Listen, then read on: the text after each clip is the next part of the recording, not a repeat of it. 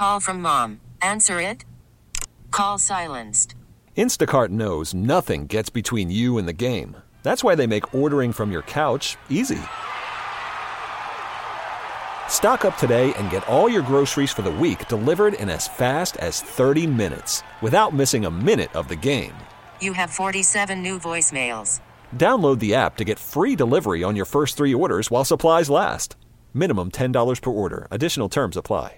Tomorrow, a big event in the area. We've got the president, Donald Trump, going to be arriving at Mohegan Sun Arena, and he is going to be there for a campaign rally for Congressman Lou Barletta, who is the uh, Republican candidate uh, for the U.S. Senate seat. He's up against the incumbent Democrat Bob Casey, and we have Lou Barletta with us today. Good morning, Morning, Congressman.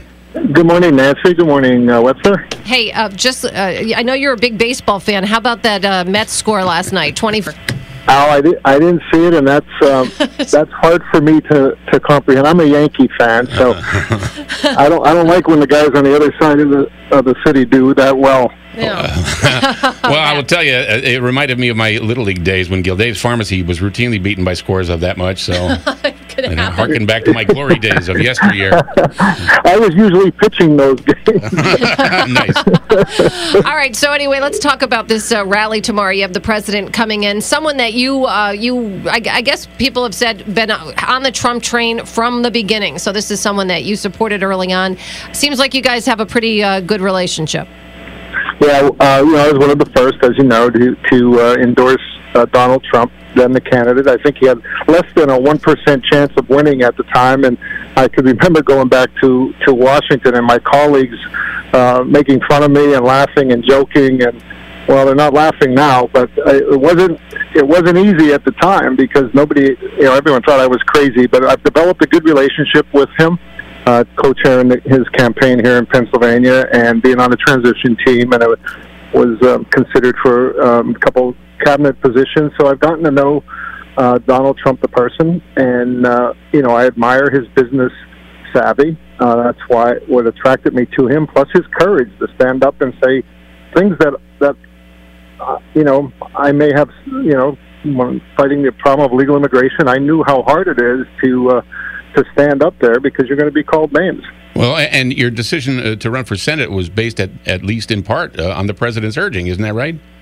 It is right. He uh, he had called me one night and um, you know talked to me about the the importance of one vote in the Senate, and that you know if we want his his policies, which you know we we see you know the economy soaring, that they're working for for the American people, that that one vote in the Senate could be the difference in in him achieving that. And uh, you know I, it was a big decision for me because I'm giving up. I was giving up a House seat that you both know I fought very hard for, beating Paul Kanjorski, which was someone else. You know, who people said that I couldn't win. He's a Democrat in a Democrat area. Uh, so it was a big decision to give up that seat uh, for this, but it is that important. One vote, as we know, would- be the difference in, in many issues that, that we care about. Yeah, well, immigration is an issue, obviously, that you are very uh, closely connected to, and you were just talking about the president and his uh, fight for on uh, illegal immigration. Um, but recently, you know, this separation of parents thing has uh, really shocked many people in this country. Um, that is something that you first came out and supported what he was doing. I'm just wondering what your thoughts are on this as we're looking at it now. It was a tough. It's a tough issue and a tough. You know, I mean, nobody wants to see, you know, children separated from their parents. Uh, so I, I don't think anybody felt good about it. It, it. it was the it was the law. It wasn't only President Trump. It goes back to even to President Obama as well. And it was really the Flores uh, Flores settlement. Um, uh, act that, that really caused this that that had to be fixed by Congress, but the president was going by you know the the rules that we had. Yeah, but he did. gonna But he changed that policy. That was a change. He It was did. not He accompanied because minors.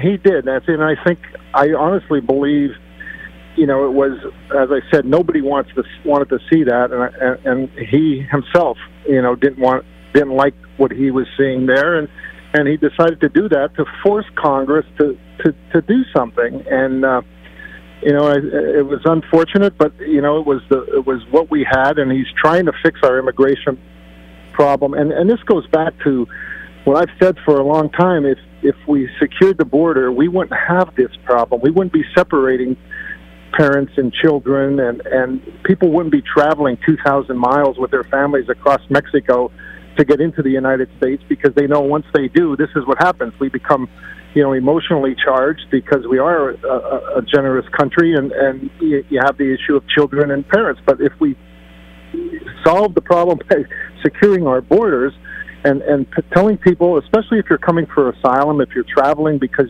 you fear um, you fear violence, we have a way to do it. We have a system to do that, and and it, this has been a failure of Congress and a failure of past administrations in not enforcing immigration laws. And I know better than anyone, as a mayor of a small town who had to deal with it when the federal government didn't give a hoot uh, on how I was going to do it. Well, I would, you know, uh, the president trying to force Congress' hand. I guess I could kind of see that, but it wasn't there, shouldn't there have been something in place that would have allowed them to reconnect the dots, like re, you know, hook the kids back up with the parents once everybody gets the well, clean bill of health? Well, so here was here was the problem, and, and you may have talked about it or not, but many times what, what they're finding down there that that parents, whether they were coming from Guatemala, Honduras, wherever they were coming, were paying coyotes and and paying the, the cartel to bring their families, their children, into the United States. So in many cases, the, the, the who they said was a parent was actually not, and and there was a responsibility by the government to make sure that we were not releasing these these children back into the hands of somebody uh, who is in fact not their parent. So it, it really is a complicated issue. It's not as simple as just. But saying, we did something you know, wrong. I mean, we did something yeah, wrong because there's a problem there. They're not able to connect them. I don't want to spend too much time just talking about that. Yeah. Let's talk about, um, you know, Pennsylvania. You are now running uh, not in a smaller district, but obviously the whole state. And this is a purple state. We've got red areas, we got blue areas. So mm-hmm. obviously the president's going to help you with uh, many Republicans and some Democrats who've, uh, you know, come over uh, to, uh, you know, like Donald Trump. But how are you going to get the independents or the Democrats uh, on your side as well? Because maybe aligning yourself with the president may not be helpful, you know, to those who are in the middle and kind of unsure. Yeah, well, a lot of those people in the middle, especially many of the blue collar Democrats who voted for Donald Trump, that's how he won Pennsylvania many Union Democrats, actually, the rank and file who voted for him, and many of those independents, they're not so so interested in the in the in the uh, drama of uh, you know what we talk about with with the president. They're interested in can they take care of their families? Do they have a job? Is their job secure? Are there are there are are, are their neighborhoods safe?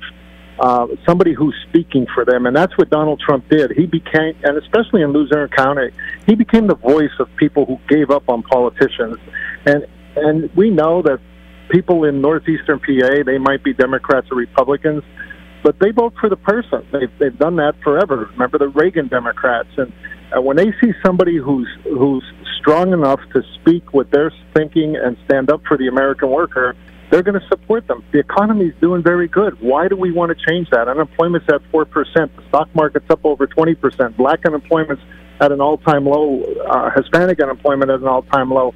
There's more jobs than people unemployed. So, so those folks that we're you're talking about, they're they see things going pretty good. I don't know why you'd want to change the, the, the captain of the ship at a time when the ship seems to be going in the right direction. So the, the president, I mean, obviously showing up for the, for your campaign rally tomorrow. Who rang whose doorbell here? did, did he offer or did you ask? Well, it's something that we talked about. We, you know, we talk occasionally, and and uh, right after the primary, uh, he had called to congratulate me and and talk about the campaign, and uh, said that he uh, he was going to come into uh, Pennsylvania to help me. And uh, to be honest with you, um, many people on the campaign and and and around Pennsylvania wanted him to come out to Western PA first to campaign. Obviously raise my name ID in Western PA. Uh, but the president was uh, was very clear. He wanted to come here, and he, he wanted that more than anything. He said, "Let's go back to Wilkes-Barre. Let's go back to the hockey arena. Uh, we'll have a, a, a huge crowd, and and uh, I want to come back there." So uh, that's that he decided really this is the place he wanted to go. Are, are, you concerned at all? I know that this is kind of more inside stuff when you talk about the Koch brothers and the fact that um, you know they yeah. usually give a lot of money to uh, GOP candidates, and they're not happy. They think that uh, some members are not uh, conservatives, and and they've actually uh, kind of pinpointed you as someone that they will not support. I guess because they say you have supported a spending bill that increased federal spending, and that is against you know obviously their credo, so to speak. Um, you know, I, I know that you know, I don't know if that really matters to you or not. The president obviously came out against them yesterday, but does that concern you? No, it doesn't, Nancy, because um, you know the, the spending bill they're talking about raised the pay of, of our of our military people. It it uh, gave money more to the military. We have people, we have sons and daughters in America who are getting on airplanes, flying defending our country with planes that were not safe. Uh, the military was massively underfunded. Uh, veterans were getting are, are getting uh, um, more money. Uh, you know, there was there's four billion dollars in that bill that I voted for that goes to the opioid crisis. How do you say no to that? Listen, the omnibus is a terrible way to do business. It's not my idea. I didn't want to. I wish I, we didn't have to, but I wasn't going to say no to those families who were depending on us to help and and our military people. So you know, being attacked by the Koch brothers from the from the right and being attacked from Bob Casey on the left, you know what that tells me? I am perfect for Pennsylvania. All right, the president is coming to town. He'll be here tomorrow night campaigning for Congressman Lou Barletta. Congressman, thank you for spending some time with Thanks. us this morning. T-Mobile has invested billions to light up America's largest 5G network from big cities to small towns, including right here in yours. And great coverage is just the beginning. Right now, families and small businesses can save up to 20% versus AT&T and Verizon when they switch. Visit your local T-Mobile store today.